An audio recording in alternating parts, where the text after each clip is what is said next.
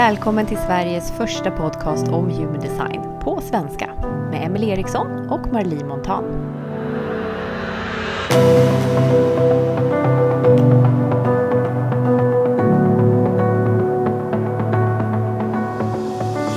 Hej och välkomna tillbaka. Hej Marlie!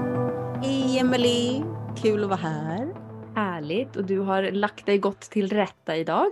Jag har lagt mig i soffan som en eh, riktig projektor Mm. med micken på magen.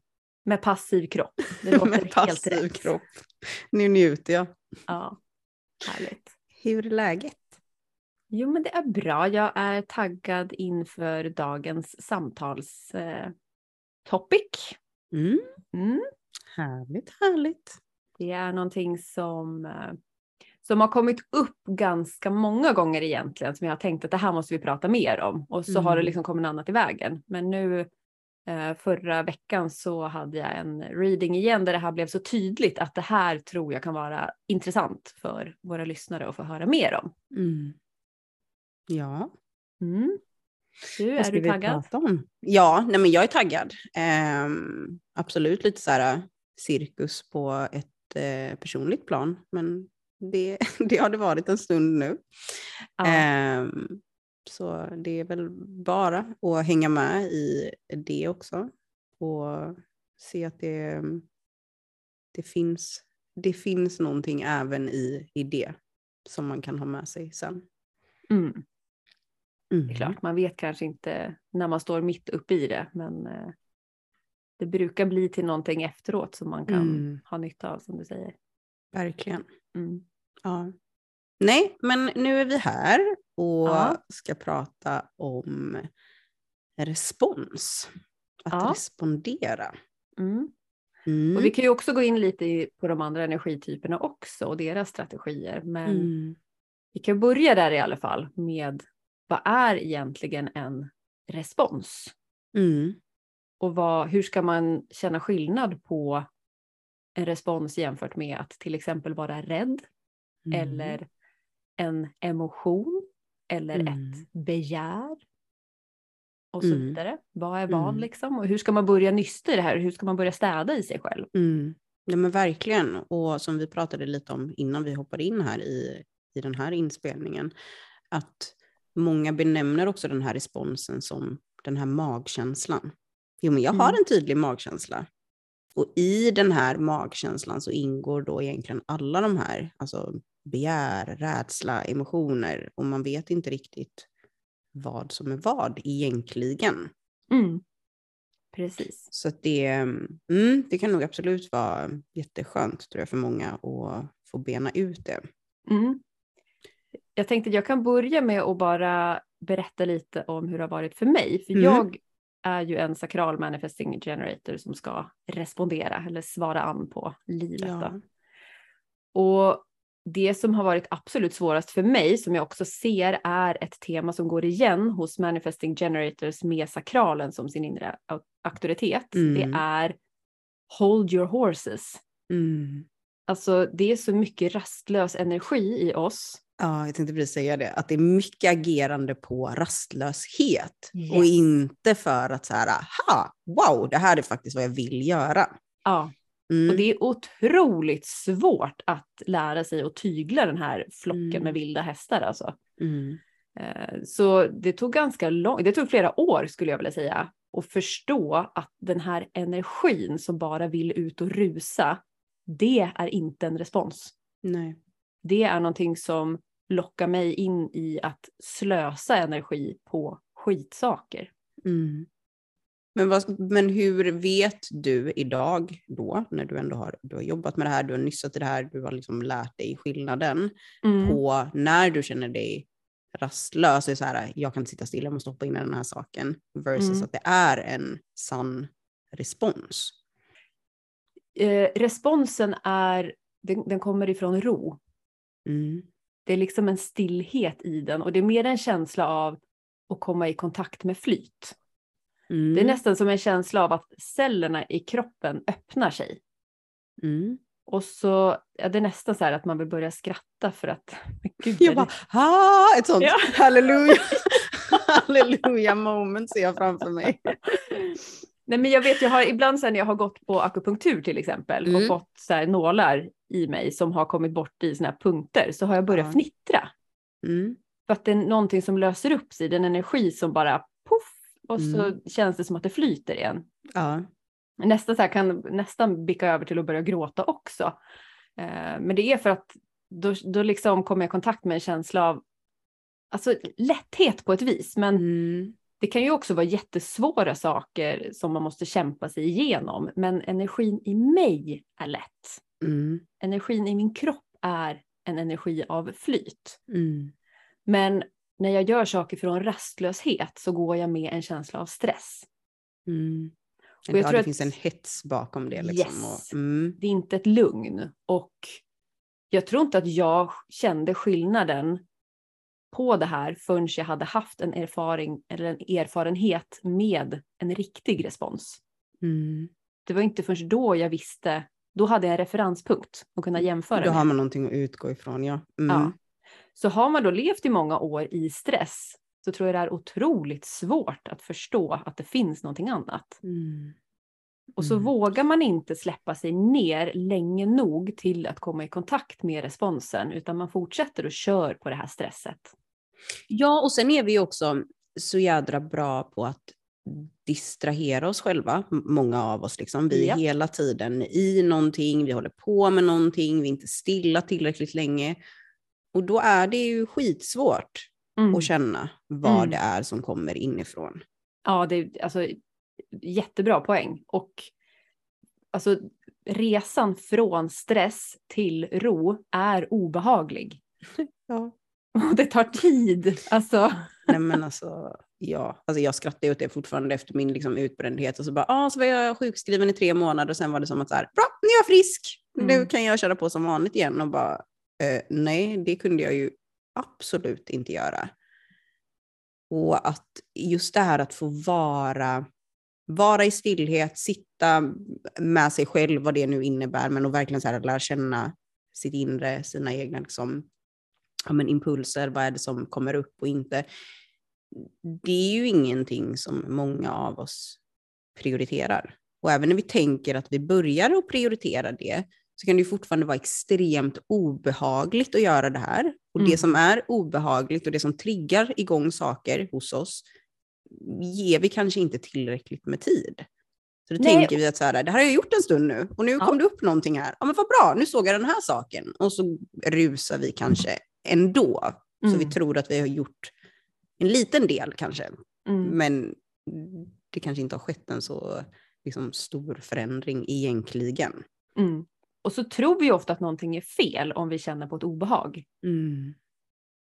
Och det är alltså, det är så mycket i samhället idag som pekar mot att så fort någonting är obehagligt, ja men då tar man ett piller eller Mm. då lägger man sig och äter en påse med godis eller ser en Mm. film eller man liksom ska numma Allt sig ska, allt ska bort bara, Bort tryckas från- undan. Ja.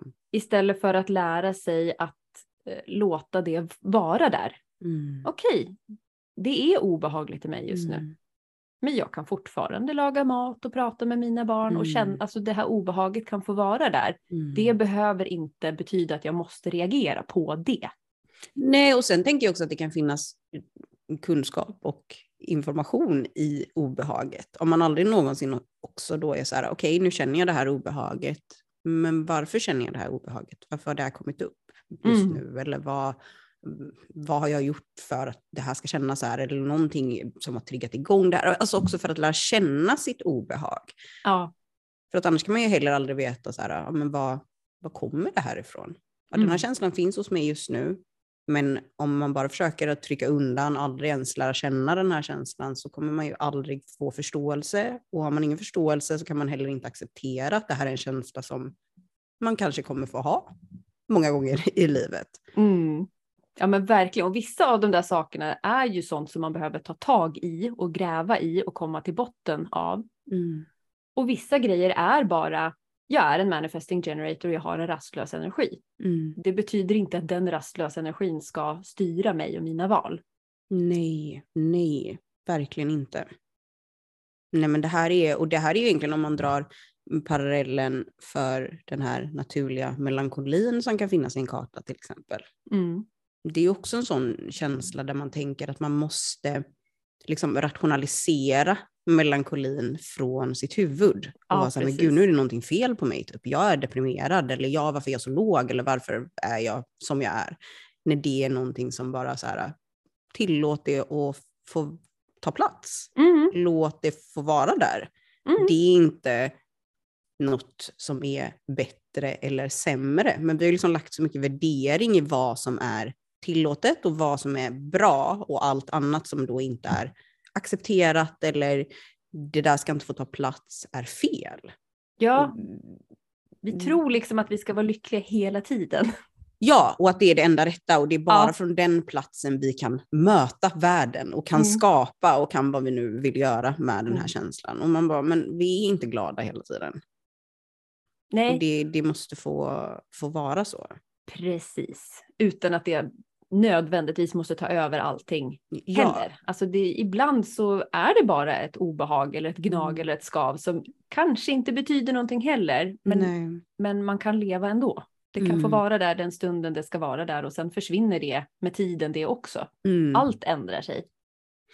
Men jag tänker på den här eh, responsen, just som du sa, kopplat till att ha flow. Eller så här, ah, det är bara, det är lätt, det flyter på och du känner att det kommer liksom från, från rätt plats inom dig helt enkelt. Ja. När du responderar, alltså, eller när du agerar snarare på den här rastlösheten, Mm. Känner du att det är med ett motstånd då? Även om du har, alltså kan känna dig exalterad kring den här saken? Eh, ja, inte alltid, men ja, det kan vara det. Det kan vara en känsla av att, typ som att man går i vatten. Mm. Man måste det- ta i lite när Ja, man det går. är lite tungt hela tiden. Ja, Mm. men ibland så är det faktiskt bara stresset som jag känner då. Mm. Att stresset är så starkt att det tror jag tar över känslan av att det är motstånd. Mm. Okej. Och, Och vart, nu går jag med mina hundra frågor, men ligger stressen i att, är den kopplad till prestation? Eller är det bara en stress, en stress i kroppen? ja, för mig har det nog varit mest en stress i kroppen, men det kan säkert vara jättevanligt med prestation också, tror jag. Mm. Eh, för mig så tror jag det mer har varit eh, att jag har varit driven av rädsla, driven av Ja. rädsla. Ja. Alltså rädd för att om inte jag jobbar nu, då blir jag liggande på soffan och kommer aldrig bli frisk till exempel. Mm. Så det tror jag kan vara individuellt, alltså olika Mm. från person till person. Om det Mm. är att man jagar någonting eller om det är att man flyr från någonting. Mm. Mm. Som egentligen är samma sak, men det kan ju kännas olika. Det kan ju kännas olika. Ja. Ja. ja, men och där är vi, alltså, just när det kommer till rädslor så är vi ju alla människor rädda för eh, en mängd olika, olika saker, Mm. men som vi inte heller kanske riktigt ser på som rädslor. Alltså det är många av oss, eller upplever jag, som inte tror att saker och ting bottnar sig i rädslor. Ja, för att det är så innästlat i ens väsen att man vet inte att det finns ett tillstånd som inte är så. Mm. Ja, ja. Mm. Och inklusive mig själv, alltså när jag har liksom med min egen personliga utveckling och sånt, jag bara, men gud, jag är inte rädd för det där, eller det där är ingen rädsla, eller sådär, om någon skulle fråga. Men det är ju så mycket som kommer ifrån att vara rädd. Ja. Ja, och det är inte så lätt att se det själv alltid faktiskt. Nej, Eh, Nej verkligen inte. Jag tror det handlar lite så om mogenhet också. Du måste komma till en viss timing i ditt eget liv innan du faktiskt klarar att se Mm. nästa grej som ligger där och håller dig tillbaka eller som gör dig Mm. rädd. Mm. Ja. Men jag skulle också vilja säga att det här med rädslor är ju någonting som kan nästla sig in i att vi kanske inte vågar säga ja, även om responsen har varit ja. Mm. Och så kommer det en rädsla och lägger sig över det där jaet. Mm. Så vi kan ju både vara drivna av rädsla till att göra saker, men rädslan kan ju också hindra oss i att våga göra det som Mm. är Ja, hålla en Naturligt. tillbaka. Ja. Mm. Så det är det jag tänker, det här med att känna flyt eller att känna motstånd. Det, för mig är det väldigt viktigt att säga att det ligger i en själv. Det handlar Mm. egentligen inte om den yttre världen. Nej.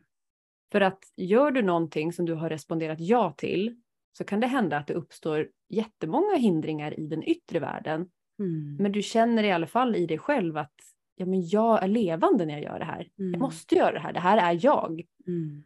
Och så tycker man kanske att det är lite mer intressant då att försöka hitta lösningar på de problemen som uppstår.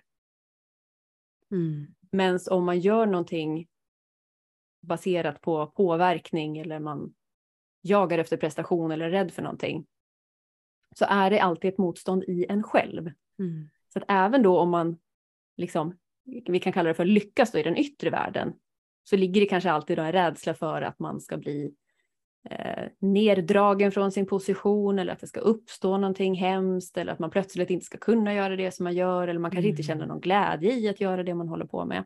Mm. Och att man ska bli påkommen. Den är så Ja. himla vanlig i den här med imposter syndrome. Typ att, men gud, jag bara typ fejkar det, det jag gör. Eh, vilket är en sån himla vanlig känsla. Mm. Som är väldigt tragiskt egentligen. Att så många går runt och, och känner så. Ja, Och det handlar ju verkligen om att man inte gör någonting som är du. För att Ja, man känner precis. inte så när man gör någonting som är du. Man kan ju vara jätteosäker första gången för att man gör någonting nytt och vara nervös. ja, absolut. Men jag, förs- alltså jag håller med. Den där Men över känslan av... tid Ja, så. För att absolut när man är ny och man kan känna, ah, nu kommer jag in i det här, jag känner mig kanske otillräcklig eller med en, en person som vill ligga tio steg före och kunna allting. Alltså sådär, ja vi har alla våra eh, grejer, men när man känner att så här, men jag har den här rollen, jag har jobbat med det här i minst ett år och jag känner fortfarande hela tiden det här med imposter syndrome, att så här, någon kommer komma på mig Mm. eller kunna säga någonting som får allt det här att fallera. Det är ju för att man inte gör det som är för dig, för man känner inte så då. Mm.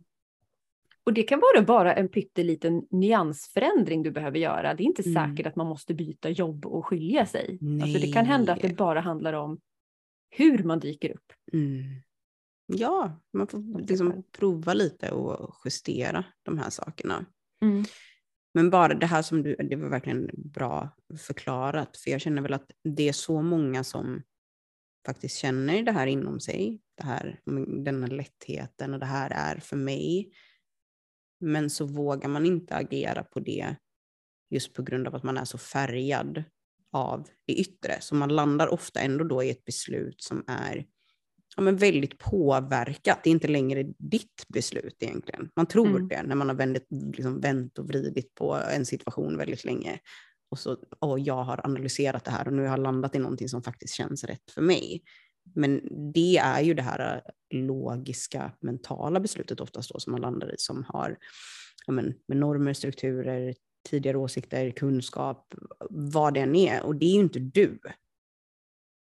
Nej. Heller. Nej. Så det är ju att lära sig att känna igen det här också. Vad är det som väcks hos mig när jag också känner den här lättheten?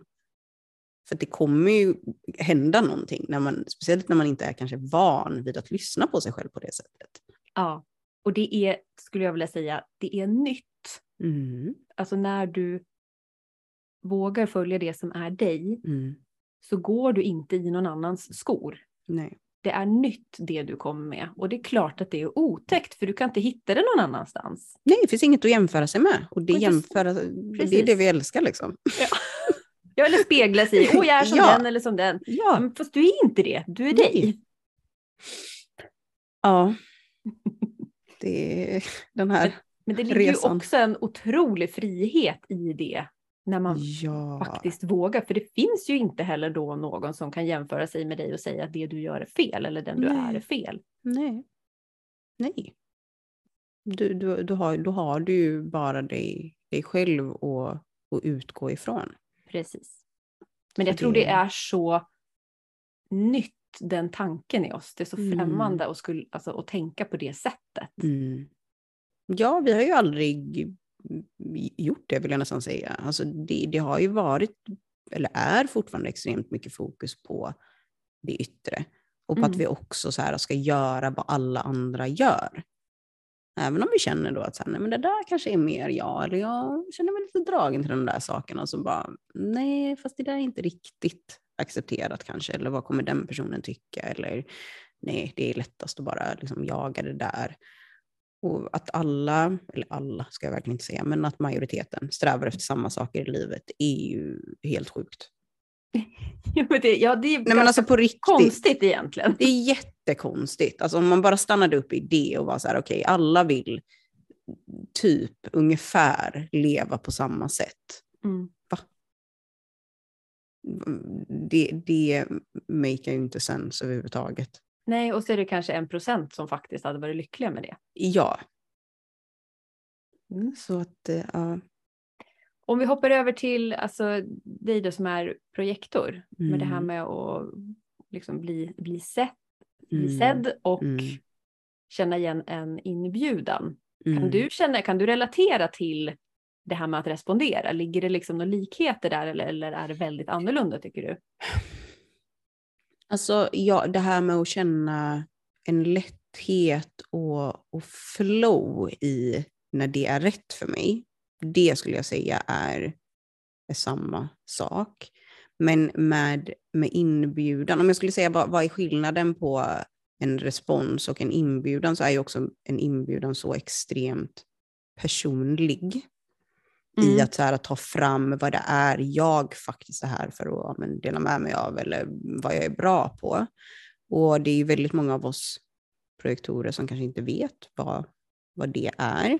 Och det kan jag ju se väldigt tydligt i mitt egna liv att när jag har blivit sedd för saker som jag har varit bra på, även om det inte har varit alltså, mi- min passion, men bara av att jag har blivit sedd i det har ju gjort att det är väldigt lätt, eller för mig har det varit väldigt lätt att gå vilse i det. Att någon bara, ah, men det är klart att du ska göra det där, eller klättra på det där jobbet, för du är ju skitbra på de där sakerna. Och jag bara, men gud, ja, jag är ju verkligen jättebra på de här grejerna. Det är klart att jag ska ja, men, växa här, på det här företaget, när jag egentligen inuti mig bara, eh, nej, du ska typ inte vara kvar här överhuvudtaget, för det här är egentligen inte din grej. Mm. Och det här är ju väldigt, alltså, inom mig då ett väldigt här, tydligt exempel, men vet man inte, alltså känner man inte sig själv eller ens börjat nysta i så här, vad känner jag, vad är det jag tycker är roligt, vad är det jag vill prata om, vad sker naturligt, då vet man inte heller vilka inbjudningar man ska svara på. Mm. Och det är ju kanske den största akilleshälen för projektorn. Nej men ja, Ja. Och man tror ju många gånger kanske att man svarar på rätt saker. Sen är det ju innan man, alltså så här om man är ny på human design och inte vet att man är, att man är projektor och sådär, då kanske man inte ens har sett i sitt liv att man har fått de här inbjudningarna. Mm. Men det har man fått. Alltså jag, när jag ser tillbaka på mitt liv, alltså också innan human design, alltså jag har fått jättemånga inbjudningar. Men jag har ju svarat på saker som jag mentalt har tyckt har varit rätt saker för mig Mm. det här är mitt nästa steg för att så ser det ut. Det där är den, den vägen man ska gå. Alltså så här, man, för att det är det allmängiltiga snarare än att så här, det här är min väg och Mm. dit vill jag. Och när man börjar gå sin egna väg, precis det du sa om att så här, det kan uppstå så mycket saker i det yttre som inte alls är härligt. Alltså ja, men bara så som mitt liv ser ut nu. Det är jättemånga som tycker att jag är mm, jättekonstig det jag jobbar med och att jag så här, kastade bort min eh, karriär och nu också lämnar min relation som folk också var så men va? Gud, varför gör du det? Jag trodde ni hade det jättebra och vi har haft det jättebra på många sätt och vis men det är jag bara så här, det är inte min person. Mm. Och så kan inte folk liksom förstå vad Mm. det där är. Men jag Mm. känner ju i mig att så här, nej, det här är 100% min väg och det här Mm. är rätt. Kan andas igen. Ja, och det är bara så här, i allt tufft kanske så finns det ett, ett lugn och en lätthet. Mm. Den hade ju inte funnits där om det inte var rätt. Precis. Och det, och det, kan ja, mm, så vackert egentligen att man kan känna på den lättheten i sig själv även om det Mm. är kaos och stormar runt en. Ja, och det kan man ju vända på då, de här många av oss som har på det yttre det som man tänker att så här, men gud, du har ett fantastiskt jobb, en bra titel, tjänar pengar kanske, bor fint eller vad folk nu strävar efter i livet, kan resa på sina resor och lever ihop med någon i tvåsamhet och kanske har barn eller inte har barn. Men man har inte lugnet, man har inte lättheten och man har inte flowet. Ja, nej men då är man inte då på sin plats. Precis. Och alltså, jag tänker ju då direkt också, tänk så mycket sjukdom som kommer av det. Mm. Mm. Alltså Nej, till alltså- exempel utbrändhet. Ja, Det, det är en inre stress. det är en inre stress, ja. Det är inte egentligen så mycket vad som görs i det yttre, det är i Nej. en själv. Det är i en själv, ja. Och också att vi så här ordineras samma saker också då, alla som nu då blir utbrända. Mm. Så man så här, träffar en läkare, berättar hur man mår och så, alltså säger de ju då att man är utbränd, eller många blir ju också säger, tillsagda att de är deprimerade och det är så här, ah, vad vill du ha för tabletter typ. Ehm, och sen ska man då ja, men, gå hem, sitta med det här kanske. Man, vet, man, man kanske inte har så mycket koll heller på men vad betyder det här ens med den här utbrändheten. Hur tar jag mig ur det här? Vad behöver jag göra? Kan jag bli mig själv igen inom situationstecken? Kan jag komma tillbaka till det jag var innan? Alltså man, jag tycker det här med den här utbrändheten är så jädra oklart. Alla är typ utbrända, men vi vet egentligen inte vad är det där och, och varför och vad är det jag behöver läka hos mig själv för att komma över den där tröskeln. Mm. Ja, men jag tror att eh, läkarna också är lika förvirrade. Det är ingen som Ja, vet. det är ingen som vet. Det, mm, Tillbaka till eh, våran inre auktoritet här Mm. också. Det är Mm. kanske lite det som är meningen med allt detta nu, att man måste börja känna efter själv. Mm. Det är inte någon där utanför som kan berätta vad du ska göra eller inte ska göra. Nej, och man måste lita på det där också som man, som man känner. Alltså så här, när någonting känns off eller fan nu pushar jag mig själv för hårt här eller jag känner att jag orkar inte egentligen eller vad det nu än är. Att man vågar lyssna på det där. Det där Mm. kom, det kommer ju inte från, från ingenstans. Precis, för vad är det? Mm. Alltså min utbränning, alltså snälla någon, jag hade, alltså, jag hade så många tecken och så mycket grejer och kände så mycket saker. Jag bara ignorerar ju det.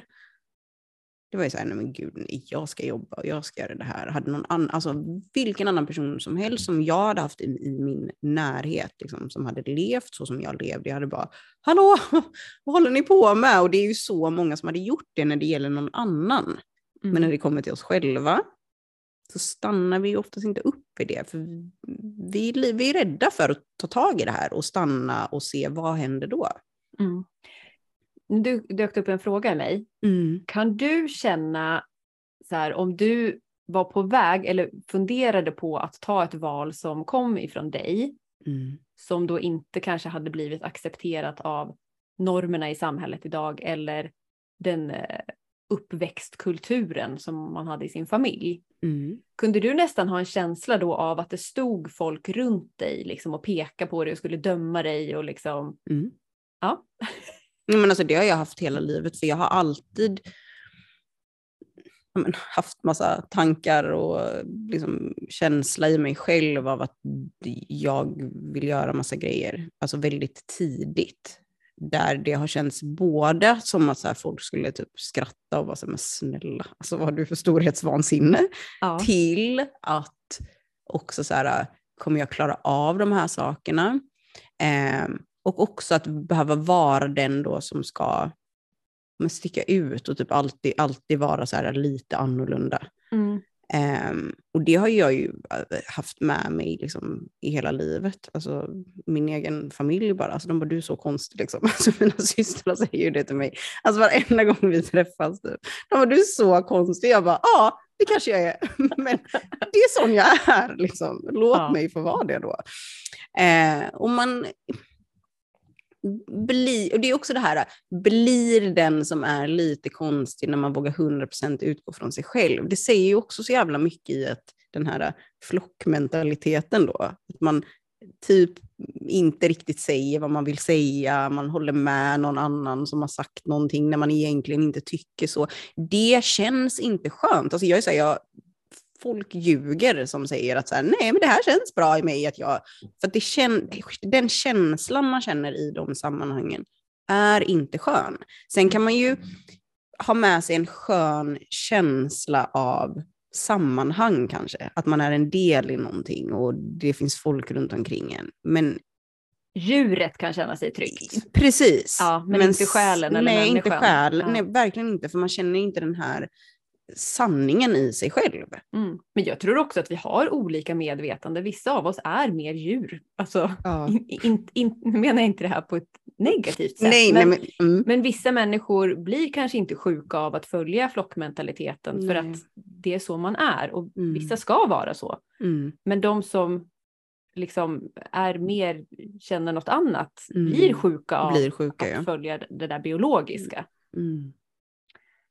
Eh, jag tänkte, jag kom på, nu när vi pratar om det med barndom och uppväxt och vad alla runt en tycker och hur någonting som kan kännas så naturligt rätt för en själv kan bli Mm. gjort till någonting fult och fel. Bara för att någon annan i ens uppväxt är annorlunda. Mm. Eller är, har liksom andra värderingar då som är viktiga liksom. För jag, jag ville ju bli kändis när jag var liten. Mm. Mm. Jag älskar det. Och alltså på skolan, jag skrev ju teaterpjäser och var både regissör och skådespelerska Mm. och hade liksom skrivit manus och allt sånt. Och Alla hattar. alla hattar. Och då när jag gick på lågstadiet och mellanstadiet så var ju det något fint. Mm. Det var någonting positivt. Mm. Men när jag började på högstadiet, då började det där med att åh, du vill bara ha uppmärksamhet och du vill synas och höra. Alltså det blev någonting fult. Mm. Och det har jag dragit med mig, inte bara liksom från skolan, men alltså bara hela... Jag, säga, jag växte upp på landet och liksom kändisar, ja men det var stockholmare, de var ju Mm. typ inte de smartaste liksom. Eh, så allt det där blev liksom en enda gröt i mig då som gjorde mig jätteförvirrad och jag trodde liksom att det var en skuggsida i mig då, att jag ville ha Mm. uppmärksamhet typ. Mm. Och så är det liksom inte förrän sista två åren som jag har börjat fatta att vet du vad, det är helt naturligt för mig att vilja vara en förmedlare, stå på en Mm. scen, ha en Ja. publik. Så Ja. det, jag är så. Så Mm. jag fattar ju nu det där alltså att jag som barn ville bli kändis. Det var ju inte för att jag skulle bli hyllad som kändis. Det var ju för att jag ville ha en publik att En uttrycka publik, mig ja. till. Mm. Ja. Alltså en sån, det är så mycket sånt där som jag tror vi går och bär i oss som blir så fel för att vi får höra kommentarer under vår Mm. uppväxt till exempel. Mm. Mm. Som vi egentligen vet från vi är ganska små att det här är jag. Mm. Ja, och det, och det tar vi ju bort och trycker undan, eller snarare så här iklär oss då någonting annat som ska passa in i idealet liksom lite Ja. Eller att man kanske blir en rebell då och så tar man i mer än vad Mm. man egentligen behöver. Mm. Mm. Och anmäler sig till Paradise Hotel. Liksom. Är du sugen? Mm. Mm. Kanske tonårings jag hade varit det. ja. Prata om human design. De var, åh herregud, vad pågår? Precis. nej, men ja, det, det kan jag känna igen mig i också. Att man ha, hade en annan liksom, naturlighet för vissa saker som, som barn som liksom låg så nära en som sen togs bort. Eller jag kan känna det. Jag har ju, pratade ju extremt mycket som barn. Det gör jag ju fortfarande. Men alltså jag pratade jättemycket, frågade mycket frågor. Jag var så jävla nyfiken, ville så här, berätta historier. Jag ville liksom förstå alla, hur alla människor fungerar. Det här pratade jag om jättetidigt liksom, i skola och, och sådär. Men där var det ju så att folk tyckte att jag var för mycket i det kommunikativa. Mm. För, för nyfiken och för mycket och för vuxen också. Det kommer jag verkligen ihåg att det var många som var så här, du måste förstå, alltså jag blev så kränkt när folk sa det. De bara, du måste förstå att du är ett barn. Och jag bara, ett barn? jag bara, Hallå, jag är 62. ja, nej, men alltså det, jag, jag kan känna alltså, känslan i mig fortfarande när folk sa Ja. så till mig. Att Ja. jag har ett barn. Du förstår inte hur många liv jag har levt. Nej men alltså jag kunde känna det i mig. Men när folk hade sagt det, ja men typ en gång för mycket så var det så här, okej men gud jag måste ju rätta mig i ledet här. Jag kan ju inte hålla på och tro att jag är någonting som jag inte är. Mm. Och det gjorde ju att jag så här, um, inte pratade jättemycket, jo jag pratade, men inte på samma sätt som jag hade gjort innan. Jag frågade liksom inte lika, eller jag hade mina som jag visste att jag kunde fråga saker. Resten av människorna var jag såhär, nej men här behöver inte jag gå in och vara så nyfiken.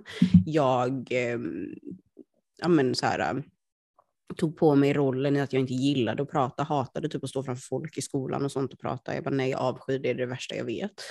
Ehm, tills, ja men då för kanske två år sedan eller någonting, när jag så här, men varför har jag tagit, tryckt undan det här? Jag älskar ju att prata och få vara nyfiken och få dela med mig av det som jag tror på. Och det är skitsamma om ingen annan tror på det. Mm. Men det har ju varit ett helt liv av att vara så här, nej men det där är, det där är inte jag. Mm.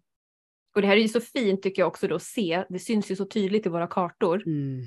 att det är din 10-20 kanal Mm. från G-centret till Mm. halsen som uttrycker sig spontant i Mm. ögonblicket. Ja. Och, och min 1-8 kanal, artisten, Japp.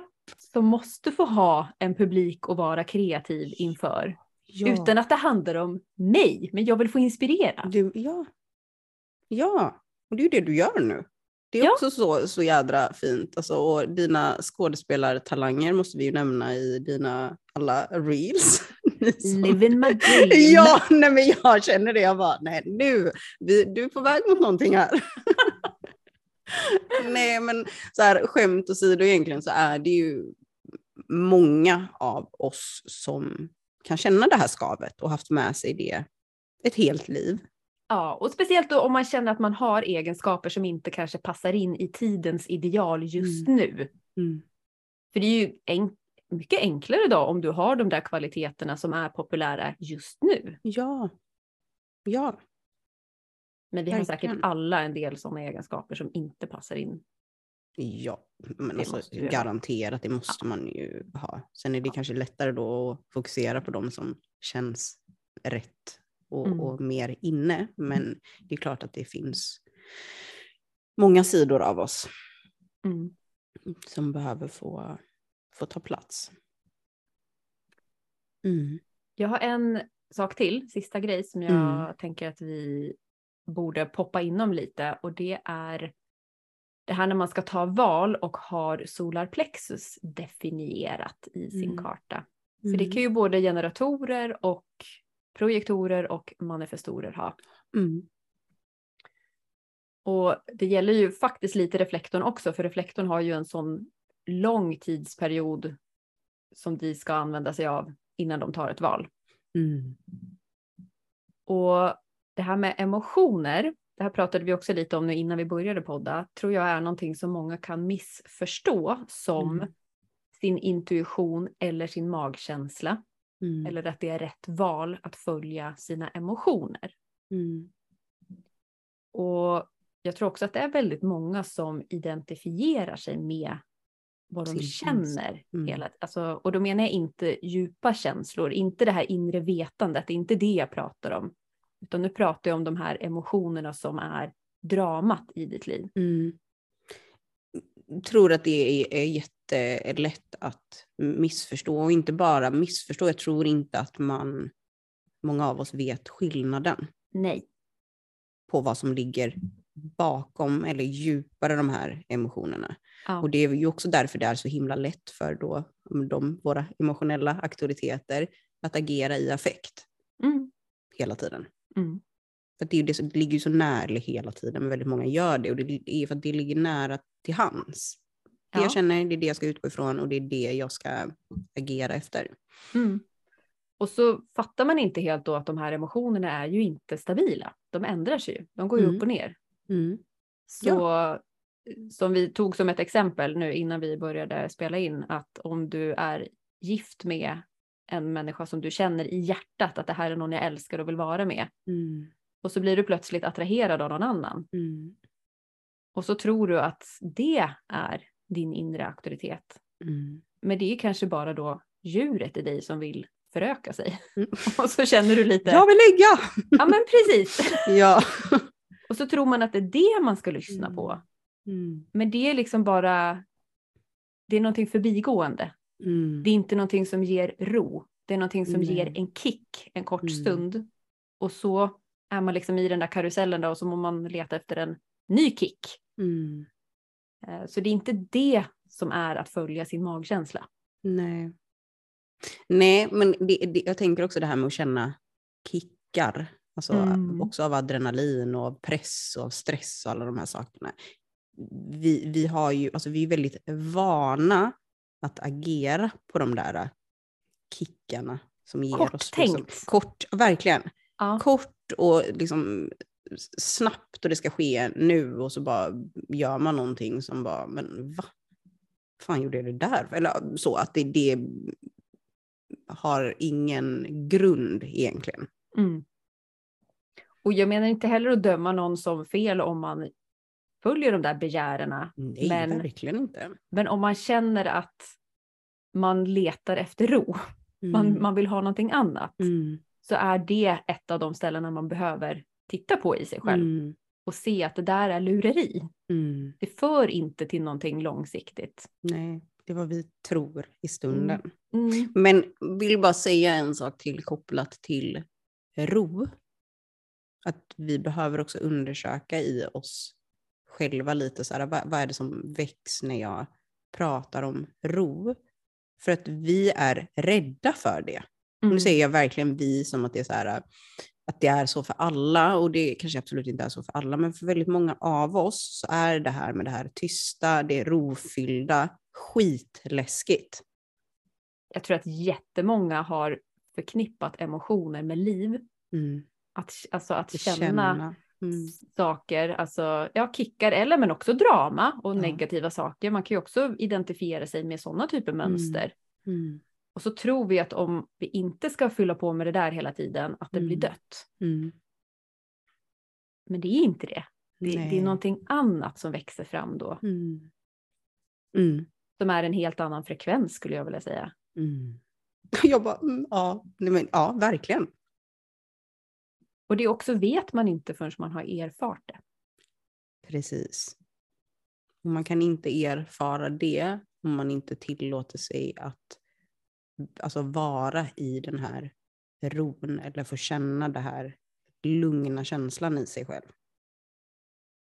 Mm. Och när man har känt det, även om det är så här um, jätteflyktigt eller mm, kan man kanske inte riktigt ens förstå vad det är till en början, men så vill man ju vara i det. Mm. Man har fått en referenspunkt kan man kanske Mm. säga där. Då. Ja. Mm. Och Ja. där ligger ju också känslan av tillit skulle jag vilja säga. Mm. Ja, men för där behöver man ju inte oroa sig för tilliten till sig själv. För att det, nu pratar jag utifrån mig själv, för att jag har Mm. verkligen haft svårt i livet för att jag har känt jättemycket liksom i mig själv egentligen vad som är rätt och sådär, men har inte haft tilliten Mm. till mig själv Mm. för att våga agera på det jag då har känt. Mm. Men när jag vet liksom vad den platsen är hos mig, då har jag också en helt annan tillit till att så här, nej men det är precis som det ska vara. Som Mm. egentligen det jag är i just nu och det är jättestormigt på jättemånga sätt och vis. Men jag vet i mig själv att så här, nej, nej, det här är 150% rätt till exempel. Mm. Det, där skulle jag liksom inte, jag skulle inte haft den tilliten till mig själv utan Mm. att veta den känslan. Mm. Eller det För- och- djupet. Ja, och för mig så är det till och med knyt, alltså ihopknutit med naturen och livet. För att mitt själv, alltså jag själv, Mm. är ett uttryck för naturen. Mm. Jag har egentligen inte valt det heller. Alltså det är naturen som uttrycker sig genom mig. Och Mm. Så att jag känner liksom och, alltså bara en till, alltså tillit. till ja, att allt är som det ska vara. Att allt, mm. Och jag, jag måste följa livets vilja i mig. Mm. Det är egentligen det enda jag kan göra. Mm. Så för mig känns det liksom ännu större än tillit till mig själv. För att det är egentligen inte mig själv på ett vis, om du förstår vad jag menar. Ja, men att det, det, är, det är större än, än allt egentligen, för att allting Ja. hänger också ihop. Ja, och att det uttrycket som ligger där, det kan jag inte gå emot. Alltså du kan ju inte välja nu att nej men nu ska jag i, alla fall fortsätta vara ihop med min partner. Alltså du Nej, kan ju inte alltså, det. Nej, det går inte. det. Det är egentligen inte Nej, ens nej, nej. egoval liksom. Det, det, nej, det finns ju inte. Nej, Det- det, är ett måste. kartan, liksom. Ja, Mm. mm. verkligen. Och det jag har tillit till det måste. Mm. Jag måste göra det här, jag måste leva så här. Mm. Mm. Det är jag helt med på. Jag är så här, hur, undrar vad det här väcker hos dig som lyssnar. Alltså när man har känt det här kanske, att det finns en så här, jag måste göra den här saken. Mm. Och så gör man inte det. Mm. Ja. Jag blev sjuk. Mm. ja, jag har också varit sjuk. Är sjuk fortfarande skulle jag säga. Jag är fortfarande alltså väldigt svårt med många saker som är kopplat till min liksom, utbrändhet. Mm. Men det- också intressant att få höra er som har följt det där. Mm. Det där som kräver allt av dig. Mm. Då lämnar vi här med den reflektionen tycker jag. Det gör vi. Tack för att ni har lyssnat. Skriv gärna om ni får några tankar eller det är något som dyker upp. Ja. Ha det gott. Puss och kram. Puss och kram. Hej hej.